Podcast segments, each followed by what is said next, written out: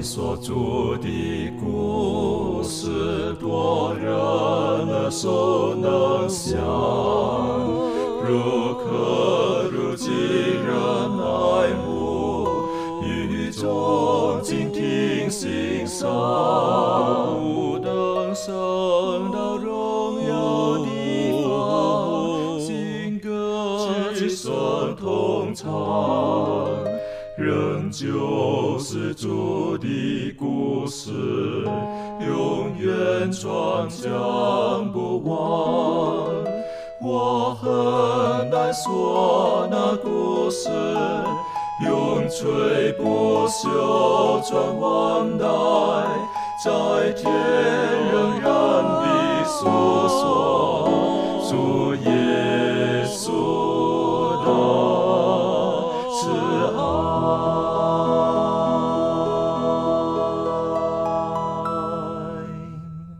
欢迎来到安息医学，跟我们一起领受来自天上的福气。今天是我们进入这一季的第八课的学习。还记得我们之前从开始都是希伯来书，一开始我们就知道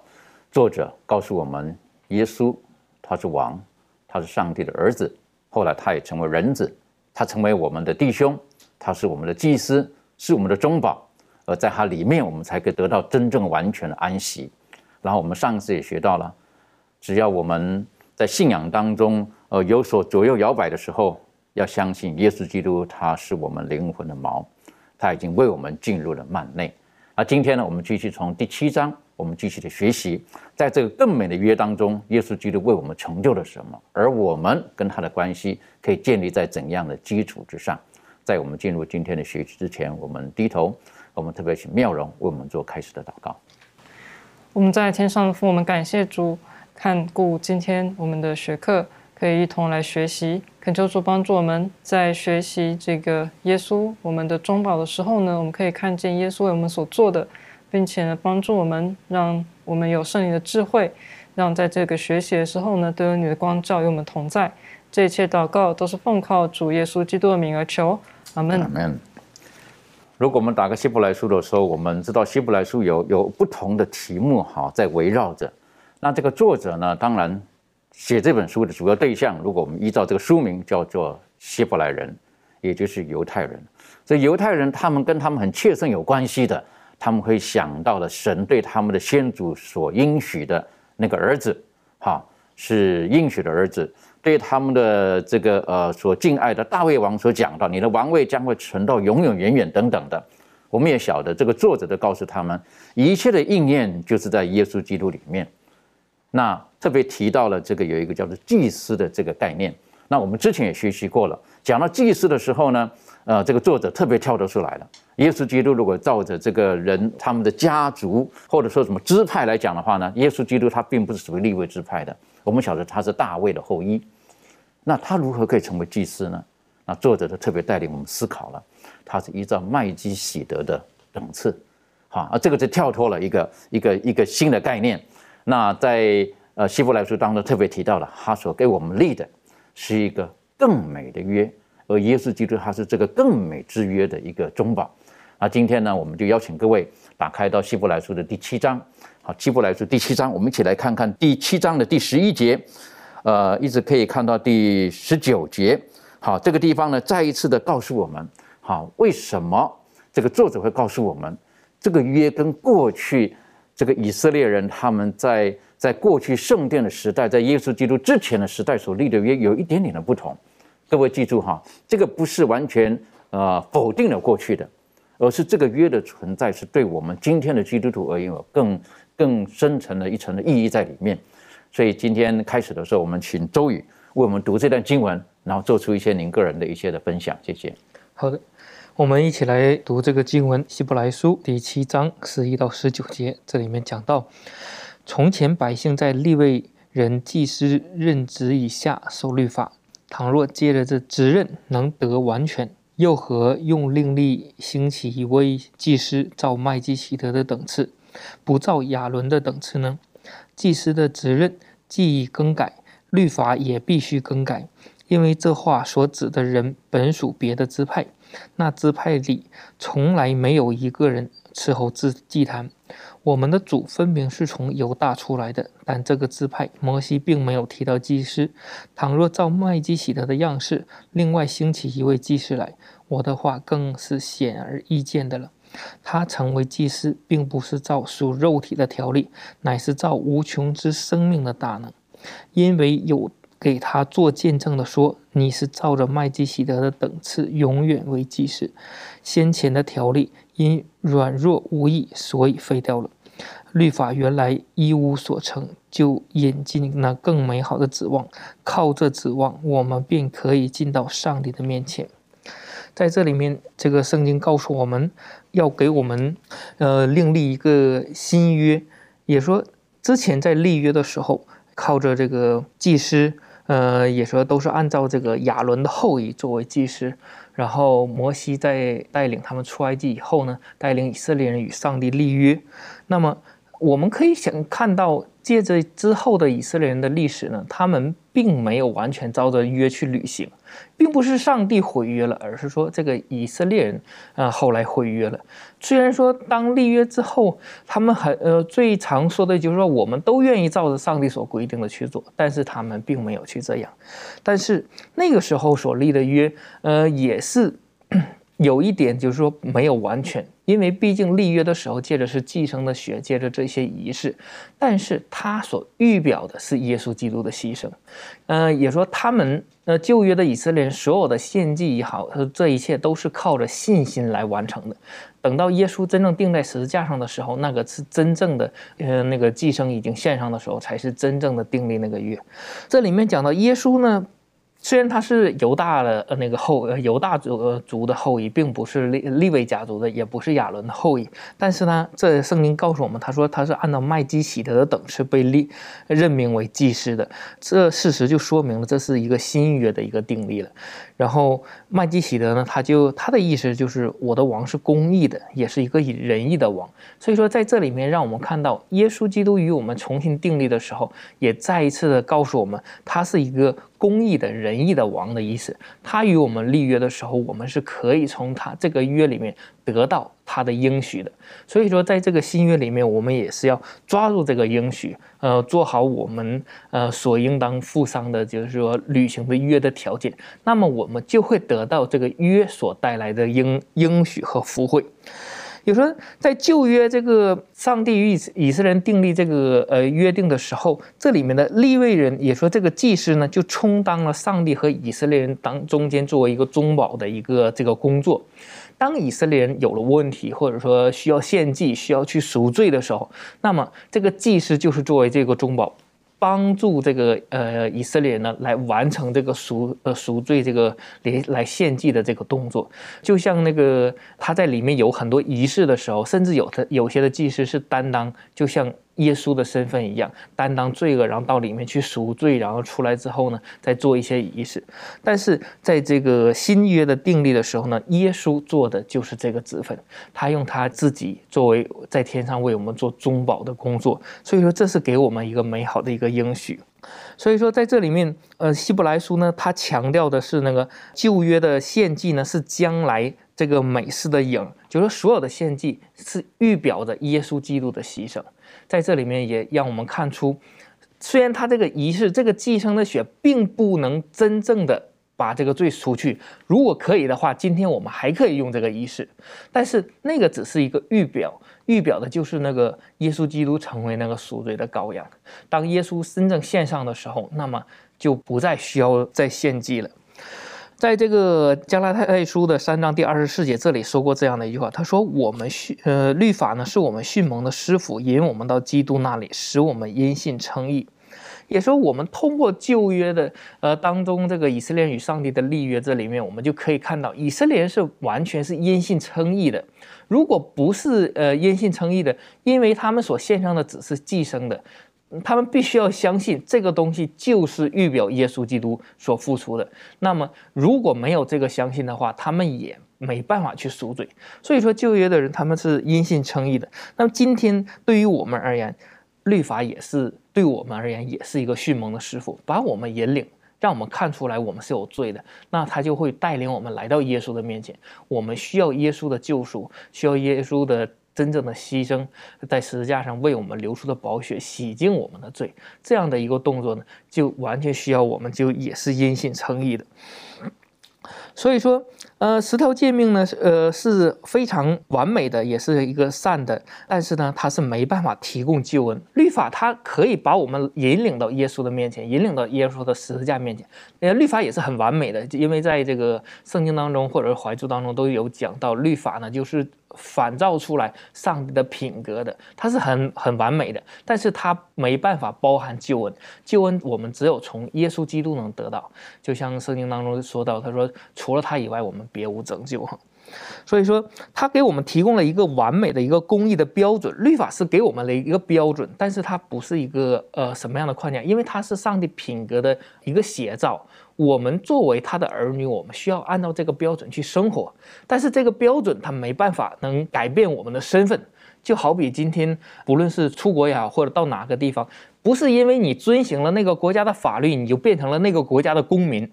呃，这个律法它是没办法让你改变身份的，但是那个律法可以让你的行为。或者是超过律法，让你可以看出来你的行为是呃非常好的，有的可以达到这个标准的。在这里面这个学科里面这里讲到，他说，为了完全的义，我们需要耶稣来代替我们。这里面高夫再次讲到，就是说我们是没有义的，我们是一个罪人，因为耶稣基督的大爱，他将我们从罪的奴仆当中拯救出来。并且让我们在耶稣里面可以得到耶稣的义，所以说就是因信称义，是称我们为义，不是我们做得好，我们行为达到了一个标准或者怎么样，而是因为耶稣的爱，我们被称为义，我们就有了这样的福分，同时我们也有了这样的福分的，就相应的一些应许啊，或者说将来我们有一个更美好的盼望。所以说在这里面，让我们看到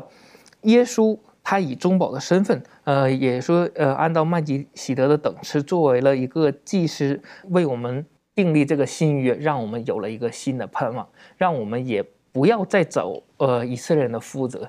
立了约又毁了约，也不要这样，而是真正的抓住上帝的应许，可以等候他给我们预备那更美好的赏赐。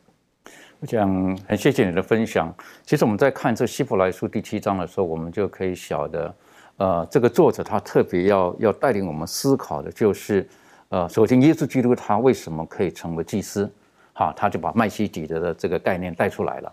然后呢，又说到了耶稣基督他来了之后，好，他所立的跟人所立的约呢，可以回应到实际上不止在这个时候才写到，其实在旧约圣经当中，在耶利米书已经提到了，我要将与他们立新另立新约，我要把律法写到他们的心里面等等的。那我们可以晓得旧约的。犹太人他们献祭啊等等，是照着他们所认知的律法去做每一件事情，好，他他们也没有也没有什么错误，可是错误就是他们没有办法能够明白这个律法的整个完整的意义，还有它后面所预表的是什么，他们所看见只是表象，所以说到后来的时候，当以色列人败亡的时候，耶和华上帝说：“你们带来的羊带来的这祭物都是我不喜欢的，为什么？因为因为只是你们只是做的表象的事情，你们并没有想到这个后面真正的含义是什么。”所以，其实上这一切的祭物，它的预表是带给以色列人一个希望，而且希望他们能够透过信心，借着这些祭物，能够到上帝的面前。但很可惜，他们后来只是看到的都是这个祭物，然后甚至呢，比祭物的多少啦、大小啦等等的，那这个就很可惜了。而他们并没有把这个祭物所有的所有的工作遥指到像这个施洗约翰在约旦河边所说的：“看了上帝的羔羊。”他们他们没有想到这一点，这是他们的问题在这个地方。所以哪怕是上帝的羔羊来了，他们还是不明白，他们还在继续的圣殿的从事，而却不晓得祭司预表什么，这个祭物预表什么。所以当耶稣基督来的时候，在希伯来书第七章的刚刚所读的经文的第十九节提到了，是不是？呃，过去的祭物，他们这个血是不能够除罪的，而且他们跟上帝是有距离的。他们不能直接来到上帝的面前，他们只能透过祭司，好，然后把他们的血，把他们等等的。可是这个新约，耶稣基督来之后，我们之前学习过了，我们可以只管到上帝的面前。这个其实本质是没有改变的，上帝救人的意义，整个献祭的制度是没有变的，精神没有变的，方式改变了。我是觉得这个是最大的福音，在这个地方，好，所以他说我跟你们立约是什么？你们不是爸爸教儿子等等，你们每一个人都当亲自的认识我，这是新的约。那实际上这也是当初对亚伯兰所所说的话，是不是？你要成为万国的祝福，万国要认识你们等等的。当然，所以耶稣基督他来了，他成就了这一切。可是刚才这个周宇带我们思考了一个问题，讲了律法的问题。好，今天呢，有的时候我们可能会在这个律法当中，我们在那那那里那里纠结着，好，就觉得这个律法。我我难道我做一个好人，我我做了那么多的好事情，我不能够得救吗？好，那我都遵照律法所所一切所做的，我不能得救吗？就成了当时年轻官长来到耶稣基督面前的时候，就是我当行什么？然后他回答了一句什么？这一切我从小就遵守了。哇，这个厉害呀！这个我都不敢讲这句话，是不是？我从小就遵守了这一切。那耶稣说你还缺一样。有的时候，我们律法的这个好像字面，我们好像做的很好了，一不小心，我们就不需要救主了。这是最大的问题，在这个地方。这方面，庭轩有没有什么可以补充分享的？嗯，对。那其实，呃，说到这个律法跟这个救赎，或者是说救恩这件事情的话，呃，我觉得我们可以从一个呃一卷书雅各书里面，呃，第一章这边，呃，这里头也有提到一个很有趣的一个。呃，意义。那我们可以先来看一下雅各书的第一章，嗯，从第二十二节开始，呃，圣经就说：“只是你们要行道，不要单单听到，自己欺哄自己。因为听到而不行道的，就像人对着镜子看自己本来的面目，看见走后，随即忘了他的相貌如何。”然后，呃，这边呢，雅各呢，他用了一个。呃，他把律法跟救恩比喻一个关系，然后就是把这个律法呢比作是一面镜子，能够来照出人脸上的一个污秽。那呃，但是这个救恩呢，就好比是一个啊肥皂和水一样。它其实才是真正可以洗除人脸上污秽的。那刚才像周宇弟兄呃就有提到，呃，这个要靠律法得救呢是不可能的，因为律法只能够使我们知罪，但是它却不能够赦免我们的罪。我们也没有一个人能够靠自己遵守上帝的律法而得救。这个是圣经里面切切的跟我们说明这件事情。然后呃，在这个。呃，圣经里头呢，刚才我们所读到的这个雅各书呢，其实它也是在提醒我们，呃，当我们只是呃，就是呃，只是听到，然后没有行道的时候呢，我们就是只是看见这个呃忘呃，就是只是对着这个镜子看自己本来的面目，然后看见走后呢，就忘记我们的相貌如何。那他把这个经文呢，就把这个律法。比作是一面镜子，然后镜子呢照出我们脸上的污秽，但是如果我们却没有用这个肥皂和水洗净的话呢，其实我们就还是一个一个充满污秽的人。那在这个呃撒加利亚书的第十二章十节呢，这边也有提到呃一处经文，在这边呢他就有特别提到说，呃关于我们得到的这个救恩呢是弥赛亚。所赐给我们的。那如果说我们在呃这个不明白救恩的这个情况底下，然后我们也不觉得有罪，然后愿意去悔改的话呢，其实我们的生命里面是缺少了神所给予我们的这种机会还有恩典。所以我觉得在这个去学习。律法跟救恩的这件事情上，我们需要知道，我们是不断的靠着救恩去守全律法，我们也是不断的靠着主的保险的功劳来洗去我们一切生命当中的污秽。我们也只有因信得以称义，然后更加的爱人，然后更加的爱神，这样子。呃，的确哈，如果说讲到律法跟恩典，还有耶稣基督为我们所扮演的角色，好，我我有的时候我们会觉得说。呃，律法是一个经纬，告诉我们应当如何的去行。那我们照着这个去行就行了嘛？其实并不完全是这个样子。如果我们对律法完全的认识的时候，律法的总纲就是基督。好，律法所要彰显的上帝的本性，而律法的用意是告诉我们，我们跟上帝的距离有多远。自从人类犯罪之后，我们就污损了、亏缺了上帝的荣耀，而我们的形象呢，越来越越不像上帝了。所以律法是告诉我们，我们跟上帝的距离有多远，然后我们应当如何可以回到像上帝的那个原始最初对我们的期待？那这里告诉我们，耶稣基督是那唯一的解药，耶稣基督才有办法帮助我们能够恢复到那个地方去。为什么？因为我们自己本身的罪性，还有我们自己堕落到一个程度的时候，我们不晓得如何到那个地方去，这是一方面。另外一方面，也可以提醒我们，实际上人类犯罪之后，跟上帝的关系断绝之后，如何可以修复？只有一个是要满足律法的要求，那满足这个律法的要求，那满足律法的什么要求？律法的要求，犯罪的结果就是死亡。那谁可以死呢？我们都应该死。可是那无罪的耶稣基督，他为我们而死了之后，他将他的生就赐给了我们。所以，我们律法告诉我们，我们是需要一个人来帮助我们，然后透过这个这个帮助，我们才能够重新回到律法。当当初所对我们的期许，我想，所以再一次告诉我们，呃，整个献祭制度，在希伯来书告诉我们的整个献祭制度，实际上是帮助我们，让我们知道我们需要回到上帝的面前，而只有上帝那边才完全的解药。那今天我们这一课特别看到第七章，可能接下来我们看第八章等等的，告诉我们，耶稣基督他来了，他是那更远更美之约的中保，好。那他所令所定的这个呢，是在第八章的时候告诉我们，那是一个新的，好，那是一个新的。当然，有人可能就会觉得新的，那是不是旧的就不要呢？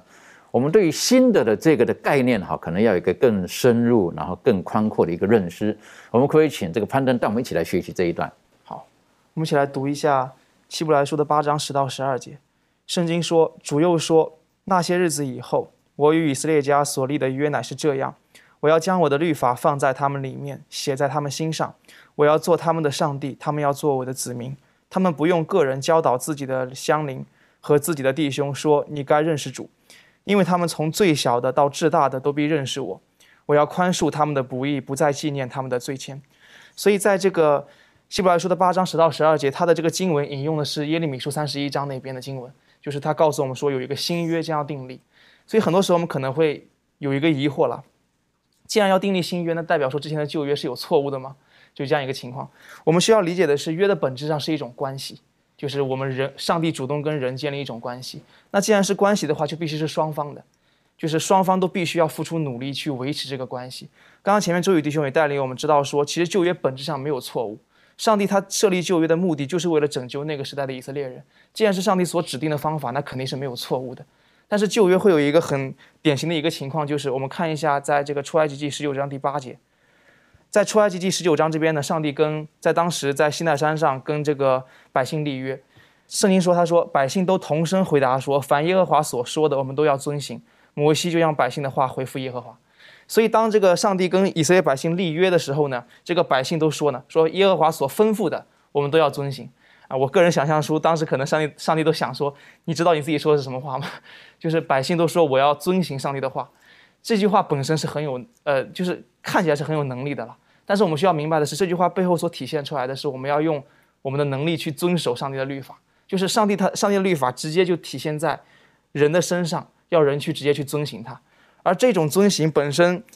呃，说起来是很好说了。但是当我们之后看到以色列的这个这个行为的时候，我们知道说他们没有做到这一点。所以旧约的本质，它会它会非常依赖于一个人的行为，就是当然它本质上并非是并非是行为的约了。刚刚之前周宇哥也带我们去明白说，旧约的本质也是靠信心，因为你需要相信你所做的行为能够使你得救，你的这个献祭能够使你得救。而且更加重要的一点就是旧约的每一项的表号，无论是旧约的献祭啊，还是行律法，还是如何，还是大祭司的这种这种类似的这种。中保性的行为，它都指向新约的最终的一个成立。所以旧约的本质是靠信心，但是你会发现旧约它还是有一个比较独特的一个点，就是它需要靠人的行为去遵守上帝的律法，就是人需要就靠自己的力量去行。那如果有没有行到的地方，或者是误犯的地方的话呢，他们就需要靠着献祭的制度去把他们之前的这个可能是误犯的罪啊，把它给除掉。大概这样一个情况。所以这个是旧约的一个特色。但到新约的时候呢，上帝有了一个新的方法。我们可以看到这个第十第十节，在这个希伯来书第八章第十节，第十节说：“他说，我要将我的律法放在他们里面，写在他们心上。”所以我们需要特别明白这一句话：什么叫做写在他们心上？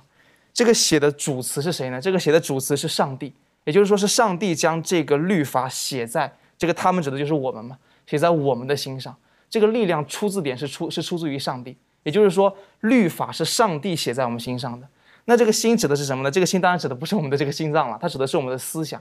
所以，上帝将律法写在我们思想上的时候呢，包括我们现在中文有时候会讲讲一句话嘛。当我们一个人对一个事情很看重的时候，我会讲我们会讲说这个事情我们记在心里了，就会表表示说对这个事情极端的看重。所以，当有一天律法写在我们心上的时候，代表说我们对律法极端的看重，我们要去有这个责任去守去行这个律法。但关键是是上帝将这个律法写在我们心上的，也就是说，这个力量来自于上帝。新约一个很主要的一个特征就是我们守律法，我们就是做一个好的基督徒的这个行为的这个力量本身来自于上帝，而不是来自于自己。所以，但是这个心毕竟是我们自己的，这个思想是我们自己的。当上帝要将律法写在我们心上的时候，本质上要要经过我们的同意。就是如果我们不同意的话，上帝是无法跟我们缔缔造这个新约的关系的，是无法将律法写在我们心上的。所以，我们是我们就是当新约降下的时候呢，我们需要付出的是一个选择。当我们选择将这个就是。选择上帝的这一刻的时候呢，上帝就会赐给我们力量，帮助我们去将律法守之完全，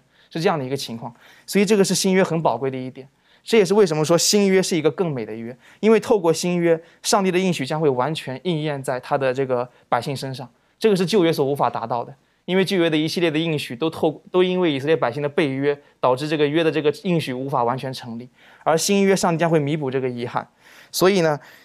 在如今呢，借着圣子的保障，在这学科当中也告诉我们，他说，上帝必将成就这约的美意。从古至今，上帝从来没有改变他的律法，或者是降低他们的标准。但是呢，新约就是上帝透过他多做一些事情，从而能够帮助我们，能够透过他的儿子，透过新约，能够品尝到这种应许的保证，这种福气。所以等于说，这个新约就是建立在耶稣基督，因着耶稣基督使旧约看了好像不完美的部分，耶稣基督他来的时候。接受耶稣基督的，从中就可以得到完美的祝福。那我就觉得这是一个很美的一件一件事情。可是刚才在前面的分享的时候，我们也都也都听见了哈。以色列人他们在出埃及记的十九章，在西乃山下的时候就说：“凡耶和华上帝所吩咐的，我们都愿意遵守。”可是后来他们并没有做到。但并没有做到的话，照约的精神而言，那我们就可以这个叫所谓的这个一拍两散了，对不对？那就算了。可是上帝并不是这样子啊，哈。他是这个三番两次哈，三番四次，三番两次哈，在这个旧约旧约的透过旧约先知也是对以色列人这么说到，我三番四次，三番两次跟你们讲这个，跟你们讲这个东西，神都不放弃。呃，在保罗写给提摩太的书信当中有一句话提醒我们，好，我们一起来看看在提摩太后书第二章，提摩太后书第二章，呃，保罗引用。这个旧约的圣经上面的话，第二章第十三节上面说到了，他说：“我们纵然失信，他乃至指的上帝仍是可信的，因为他不能背乎自己。实际上，所以我们晓得这个更美的约，这个当中呢，我们是有绝对绝对的保证的，因为我们纵然失信，他是他是可信的，而且因为他不能背乎自己。这方面，利伦有没有什么可以跟我们分享的？”那我就想到说，当我们在做一些计划的时候，我们可能会，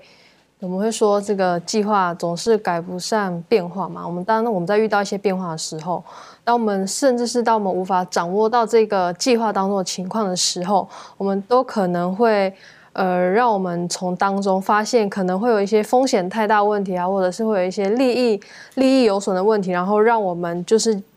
将原本约定好的这个计划取消，然后甚至是可能是就放弃了我们所签署的这个合约。但是从从耶稣基督，从上帝他对他的子民身上，我们就可以看到说，他是一位信实的主，那他是一位守约施慈爱的这个上帝。尽管在遇到这个以色列民的这个不忠，然后使得这个原本的约。被破坏，但是呢，然后以致没有办法，以致没有办法让上帝去呃应验他所要给的应许。但是呢，上帝仍旧是守着他要给他们的应许，然后他不曾违背他所说过这些话，然后只是他用了另外一个方式，然后但是本质是不变的。所以呢，尽管我就想到说，尽管我们现在这个世界是瞬息万变的，很多事情。在呃一一分钟之内就会可能会有有所改变，但是呢，然后呃有太多事情我们可能难以掌握或是难以去信靠的，但是我们也不用为这些事情感到太过担忧，因为呢，我们知道说我们有一位上帝，然后我们可以从他身上得到确信的事情，然后呢，他在面对任何呃计划当中的一些改变的时候，他也不会改变他对我们所。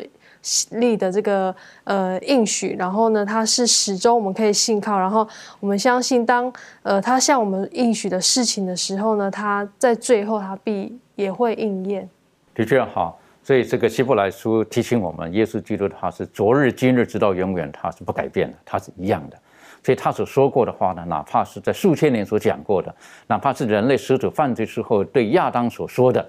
应许，一直到今天。都还是有效的，这是我们很大的一个安慰跟很大的保障。但是在希伯来书第八章这里特别有提到的一个哈，耶稣基督他是更美之约的中保。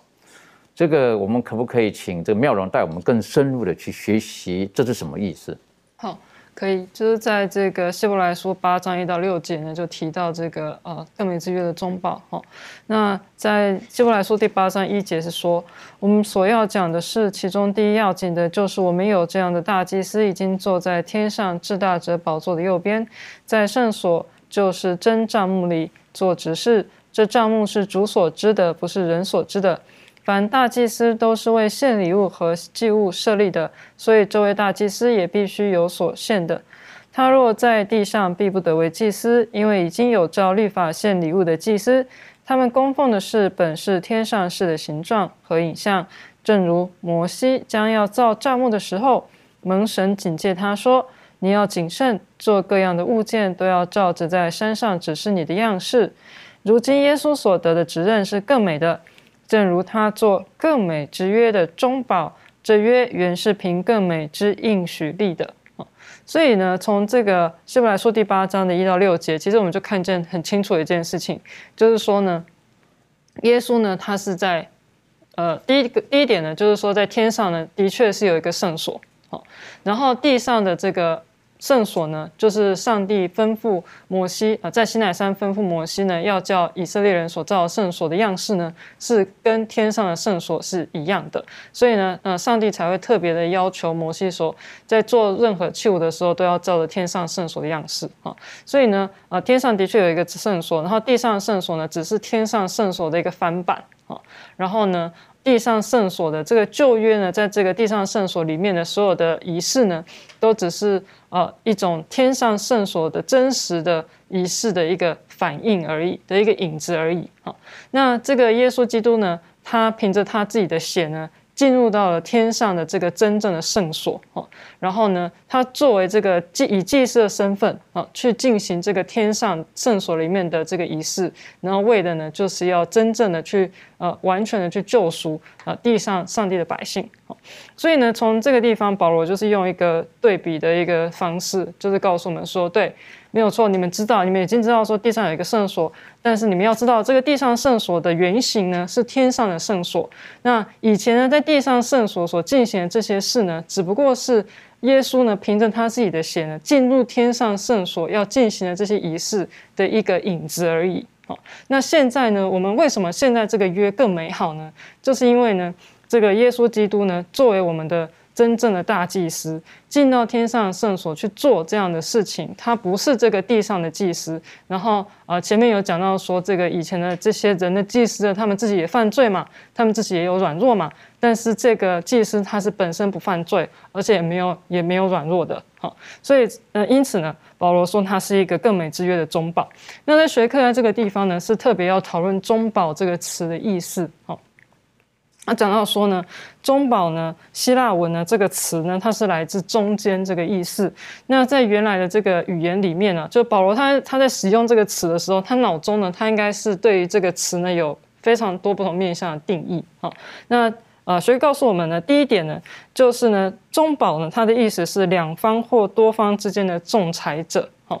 然后第二个呢，是一个谈判代表或者是业务的代理啊。第三个呢，是具法律意义的证人，或者是第四个是担保协议被执行的保证人啊。那对于我们来说，我们是读中文的嘛？那我们看见“中保”这两个词，我们脑中应该马上会想到的就是中间啊，然后保证啊，然后呃证证人的这样的一个感受。好，那所以呃，或许这个中文的意思表达比英文更加全面一点。好，但是在英文的话呢，它可能就只有代表说啊，他是一个呃仲裁者啊，他是一个呃代理啊，然后呢，或者是一个呃证人而已。好，然后可能就忽略了这个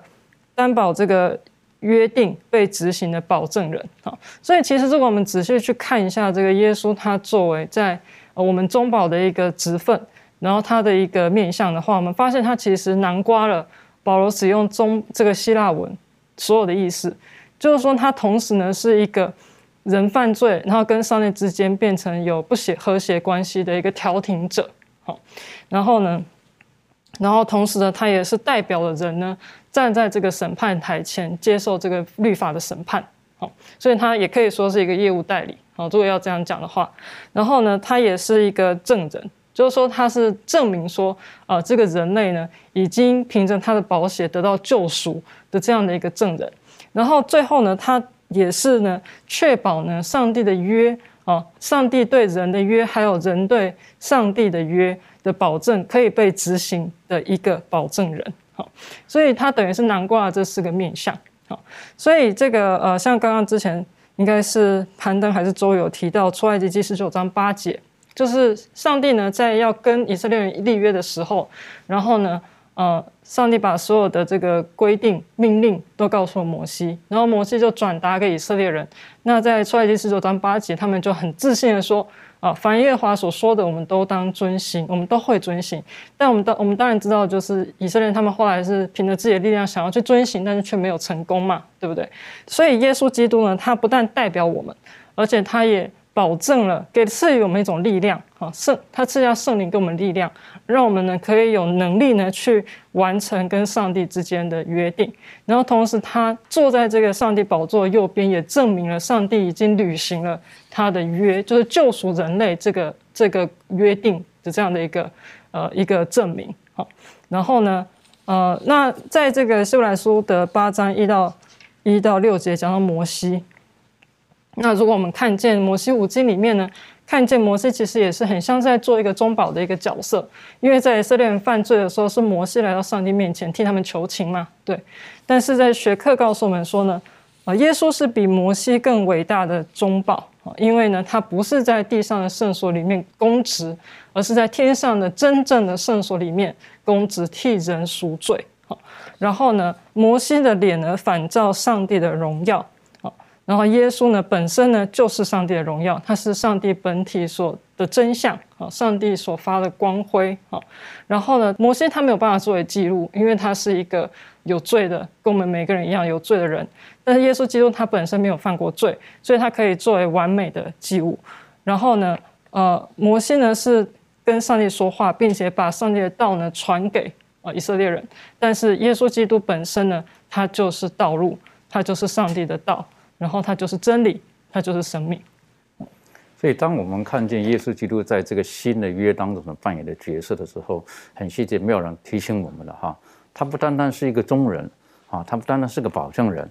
啊，他他他更重要的是，他把自己放到这约当中去了。啊，如果对方毁了约之后呢，我会来履行这个事情。这个是一般我们今天的概念来讲，我是个第三方，这个我我我我都不沾不沾锅的，对不对？跟我没关系的哈，不是。这个在这个地方，耶稣的扮演的角色是：如果这一方哪一方失约了，我就承担这一切，我就来了。好，所以耶稣基督他真的就是这么做到了。所以这个这个对我们来讲是一个很新的一个概念，而且是一个很大的保证，在这个里面。那约跟顺服当中，我们人无法顺服的时候，耶稣基督为我们顺服了。所以其实，在顺从的这个这个跟上帝之间的关系，这个顺从顺服是很重要的。这方面，庭训有没有什么可以跟我们分享的？嗯，对，呃，我就思考到，就是刚才妙人姐妹提到的这个顺从，呃，就是基督他满足了这个对约的顺从这个角度呢，其实就可以让我们知道，我们人类的幸福就是在于要顺从上帝的律法。我们人没有办法去偏离上帝的律法，然后树立任何认定可以很。呃，安全遵守的标准，然后还会感到快乐。原因就是因为，如果当我们有各种各样的标准，然后迎合就是我们自己这种自私的意念，然后或者是大家各样不同的心思的话呢，自我的律法建立起来，我们的人的意志高于上帝的意志的时候，我们就会有很多偏行己路、为所欲为，或者是与呃与人与人之间，甚至与上帝之间有了这种争执。我们思考一下，这个始祖的堕落呢，它就是扯断了他跟上帝之间这种顺从上帝旨意的这种呃关系。当他认为顺从上帝的旨意，或者是顺从上帝的诫命，不再认为是绝对必要的时候，呃，就会导致成，呃，这个圣经里面所提到的，到最后每个人终日所思想的呢，都是恶。所以，呃，当这个耶稣基督他为我们留下了这种遵循上帝诫命的这种榜样，借着他的话呢。呃，借着他服从上帝的这个榜样跟行为呢，他让我们可以知道，呃，真正能够得到这种属灵生命，或者是生命的造就，或者是真正的幸福的源头是什么。那呃，我就想到，在这个我们在顺从的时候呢，也要很清楚知道我们顺从的是谁。那刚才其实我们大家都知道，我们要顺从的是上帝。那在这个罗马书。的六章十六节里头呢，它其实也提到了一个很重要的经文，也也帮助我们去理解，呃，当我们在做顺从这件事情的时候，我们是呃顺从哪一个对象？那圣经就说到，岂不晓得你们献上自己做奴仆，顺从谁就做谁的奴仆吗？或做罪的奴仆以至于死，或做顺命的奴仆以致成义？那呃，所以说呃，从这个呃简短的内容呢，我们可以知道。当我们顺从基督的时候呢，呃，基督他的这个榜样成就在我们的身上，以至于我们也可以靠着圣灵，然后顺从基督的意，呃，基督的榜样，然后顺从上帝的命令，以致成义，这样子。的确很重要了哈。当圣灵来到我们当中的时候，我们才有那种能力，好去顺服，我们才能被圣灵所改变，然后我们得以成为一个不一样的原来的自我。好，我觉得在我们顺服当中，不是靠自己的毅力而已，很重要。但更重要的是要圣灵在我们当中、内心当中有更新。在刚才的读的经文当中，希伯来书第八章，特别是在第六节这里特别有一个提到了哈，他说这约原是凭更美之应许所立的。那讲到应许的时候，我就想到了以色列人，呃，他出埃及之后，耶和华上帝跟他们所立的约，好，然后当中给对他对他们的应许，而到希伯来书这里又再一次的提醒了。就是更美这个之应许所立的，好，那这方面可不可以请这个呃周宇带我们一起来学习？就是旧约那个时候在出埃及的那个时候，神给他们所立的这个约跟应许，跟现在的希伯来书这里有没有什么分别？好的，我们来看一下这两个所立的约。呃，首先呢，我们来看这个呃出埃及记的二十四章第一到第八节，这里面很长，我们就简单的来讲。这一段的经文呢，是记载在这个出埃及记从这个第呃二十章一直到第二十三章，它的内容就是上帝与以色列人所立的约，呃，其中包含了一些十条诫命，然后包含了一些其他的一些呃生活上的一些律法。到第呃二十三章最后呢，就讲到了这个应许。那最后第二十四章呢，就是他们订约的这个仪式。也说我们通过这个仪式当中，我们可以看到，上帝要与以色列人立约，并且给他们的应许呢，就是在这个二十三章第二十节这里说到：“我差遣使者在你们面前，在路上保护你，领你到我所预备的地方去。”我们都知道立约呢，它就分这个呃立约人。我们就是上帝和这个以色列人，然后它这里面呢，需要有的呢，就是有这个约束，就是十条诫命，还有一些他们需要呃遵守的这个呃一些民事的一些呃生活当中的这些条例，呃，这里需要做到呢，上帝要做到的就是引领他们到迦南地。这是上帝给的应许，这以色列人所要做到的呢，就是他们所答应的，就是说耶和华所吩咐的，我们都必遵行。这是以色列人要做的。之后，他们就开始呃举行了立约的仪式，然后又又有一个献祭，然后用这个牛的血作为这个。做了一些这个仪式，最终他们就说了耶和华所吩咐的，我们都必遵行。然后摩西将这个血洒在百姓的身上，说：“你看，这是立约的血，是耶和华按照一切的话和与你立约的一个凭据。”他说：“这这些这个立约这个血呢，就是一个凭据，证明了在这个时候，以色列人重新的与上帝立了约。”就像之前攀登弟兄讲到的，就重新建立了关系。他们是一个上帝最爱的一种子民，他们也愿意按照上帝的标准，就像十条诫命以及一些其他所要遵守的去做。他们愿意。因为有了上帝所指明的这种特殊的身份，也愿意做到这种的一个标准。呃，同时呢，上帝呢也应许说：“我带你们到那个应许之地，那个迦南地。”所以说，这个就是上帝与以色列人所立的约。但是我们可以看到后来的故事，就是上帝是真的领他们到了这个迦南地，并且那个地方给他们世世代代呃生活，他们也真的上帝是给了这样的应许。但是呢，呃，以色列人由于信心的缘故以及生活。的缘故，最后他们呢也有流离失所，又再回来等等，有这样的事。但是上帝他的应许是没有改变的。我们再来看一下这个希伯来书的第十章的第五到第十节。这里面就讲到了耶稣基督他要再来，他讲到了，他说，呃，这些翻祭赎罪祭呢，不是上帝所喜欢的那些呃祭物和礼物呢，也不是上帝所愿意的。呃，耶稣来的时候就说，上帝，我来了，我要照你的旨意行，我的事已经在经卷上已经记载了。这里面耶稣再一次的讲述到了，上帝所喜欢的并不是那些献祭和那些祭物，杀那些牛羊，上帝喜悦的就是真正这个约给人带来的一个益处，并且也愿。可以看到人因为与上帝立约，并且照着这个约去行的时候，顺服在上帝的面前。在这个最后，他也说到说，我们凭着旨意，靠着呃耶稣基督只一次献上他的身体，就得以成圣。在这里面，上帝与以与我们今天的人来所立的约所用的，并不是在旧约的所立的那个血。而是耶稣基督自己的献上，这是一个最美好的一个应许，因为这里说到耶稣基督一次的献上呢，就担当了所有人的罪。也说在旧约当中所有的献祭、所有的预表，在这一刻是真的实体献上了。那么我们与上帝的立约所用的就是耶稣基督自己的本身的生命。所以说这是一个在这个立约当中一个最有力的一个应许。所以说在这里面我们可以看到，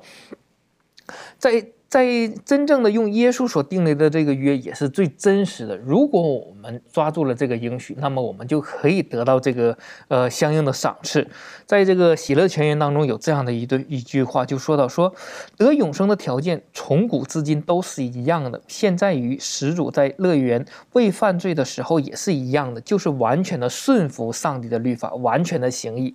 其实这句话是非常美好的，并不是说完全行律法得到这个，并。不是，而是因为我们要顺服律法，因为我们的行为要符合上帝的标准，与上帝品格是相一致的。所以说，若上帝能呃让这个条件删改或减轻呢，就可以因为减轻之后去呃赐永生给人呢，那么这个宇宙之间的呃这个乐境呢不能没办法保全了。所以说，如果真的是律法可以改变，或者说减轻这个刑罚的话，耶稣也不需要献上了，就是因为上帝的品格是。不容让罪玷污的，也也他的标准也是给我们的标准。所以说，耶稣要真正的要付上生命为代价，才能将我们从罪恶当中救赎出来。所以说，这就是耶稣的顺从呢，确保了这个约的应许。耶稣也是真的是这样做了。所以说，我们真正能能借着这样的一个约定，重新建立我们与上帝之间的关系的时候，那么哦，上帝也会承认我们，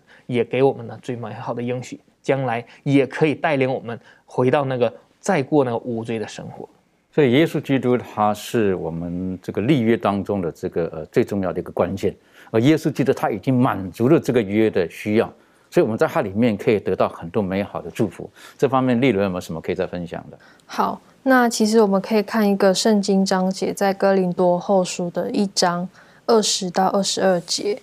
哥林多后书一章的二十到二十二节，在这里讲到说，上帝的应许不论有多少，在基督都是是的，所以借着他也都是实在的，叫上帝因我们得荣耀。那在基督里兼顾我们和你们，并且高我们的就是上帝，他又用印印了我们，并赐圣灵在我们心里做凭据。我们知道说，借着耶稣基督，上帝的这个应许都已经具体化，而且呢，我们知道在耶稣基督里已经呃得以成全。那耶稣就是上帝所有呃神圣应许的这个可靠证据。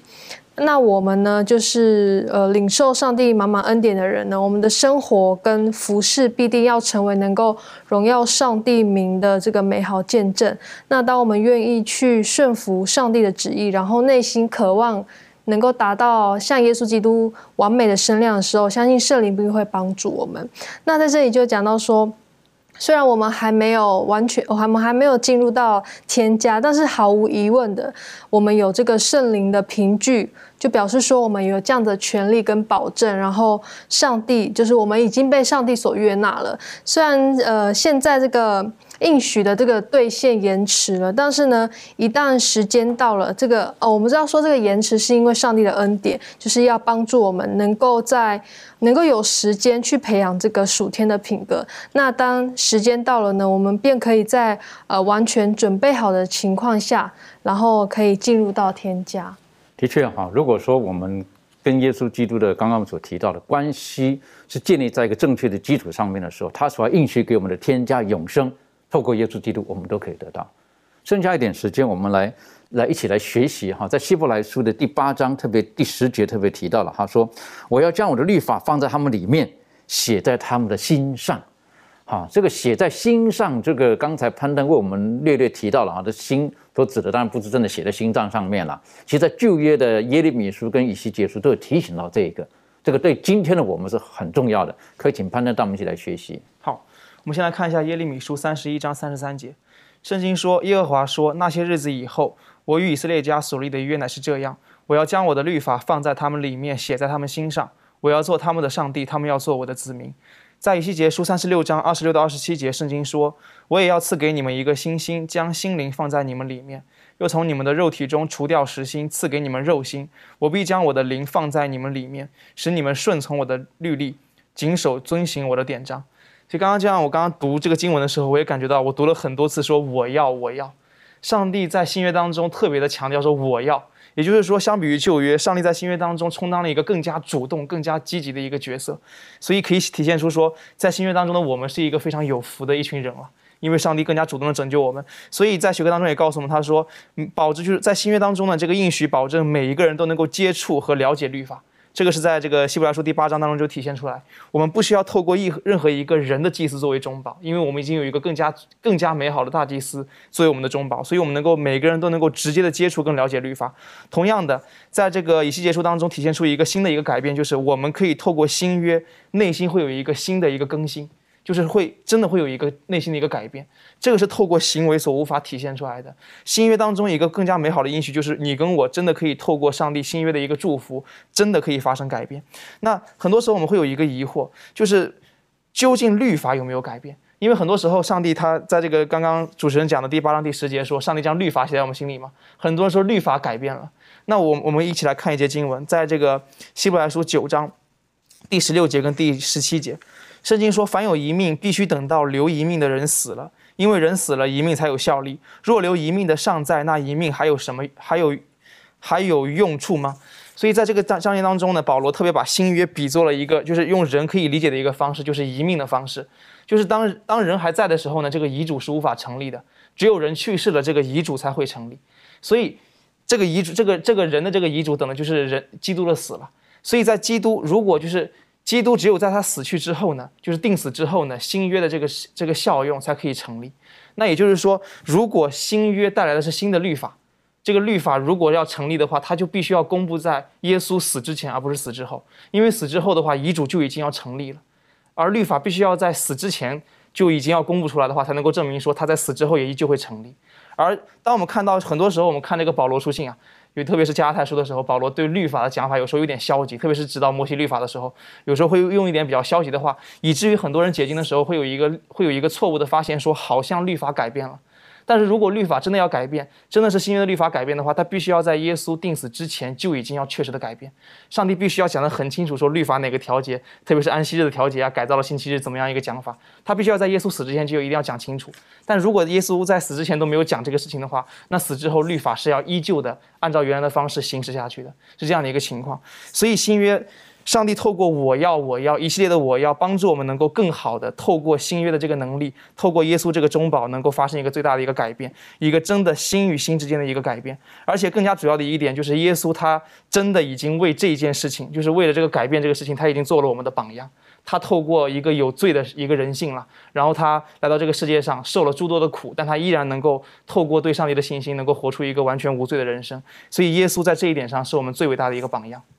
的确，所以当我们在看到说要把这个律法写在我们的心上的时候，我想耶稣基督他是我们最好的一个榜样。他刚才提到了，好，因为什么？因为当他面对魔鬼的试探的时候呢，他就说的经上记得说。啊，他把上帝的话都放在心里面，然后他活出了一个无罪的人生，可是为我们而牺牲在十字架上，他是那完美的祭司，完美的祭物。那当在今天我们学习到耶稣基督他是这个更美的这个约的这个中保的时候，我们可以晓得，呃，耶稣基督他来已经像刚刚所提到的，他已经为这个约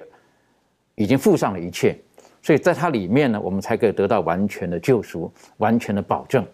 那愿神帮助我们。当我们今天在看这个呃希伯来书的时候，我们可以晓得我们是有盼望的一群。耶稣基督给我们留下了最完美的榜样，而我们今天如何可以享受、可以得到在它里面的这种的平安、这种美好的祝福、这种的应许呢？其实这告诉我们，我们要将他的话放在我们的心里面，将他律法写在我们心里面。写在心里面的意思就是我们的意念等等呢，我们会顺着他的话语而去行。还记得在《生命记》的第第六章，特别的摩西特别再一次的提醒以色列人：“下马，听啊，以色列人，你们要听，你们要敬拜那独一的真神，你们要全心的爱我们的神。愿神帮助我们，让我们可以把这个美好的约放在我们的生命当中。我们一起低头，我们做祷告。阿巴父，我们很谢谢您今天再一次的学习到，我们进入这美好的新约当中的时候，其实并不是旧的约有任何的问题。而是因为我们的先祖们，我们在过去我们所行的有所偏差，然而耶稣基督来了，照着圣经上面的话，成就了这一切，这一切所做的都是为了我们。主啊，帮助我们，让我们深深的相信，我们的永生是从耶稣来的。耶稣基督他今天在天上为我们预备地方，照他所说的，要接我们到那永远美好的地方去。帮助我们，让我们能够在这个约的当中，我们能够紧守住、紧紧的跟随着耶稣基督，帮同时也帮助我们，让我们可以靠着圣灵的帮助，使我们能够行在上帝的话语当中。父啊，我们的本性有的时候是容易堕落的，愿圣灵来到的时候，我们的生命得以更新，帮助我们，让我们每天在基督里面。靠着基督的恩典，我们都可以成为新造的人。谢谢主，你是如此的爱我们。祷告乃至奉靠耶稣基督的名求，阿门。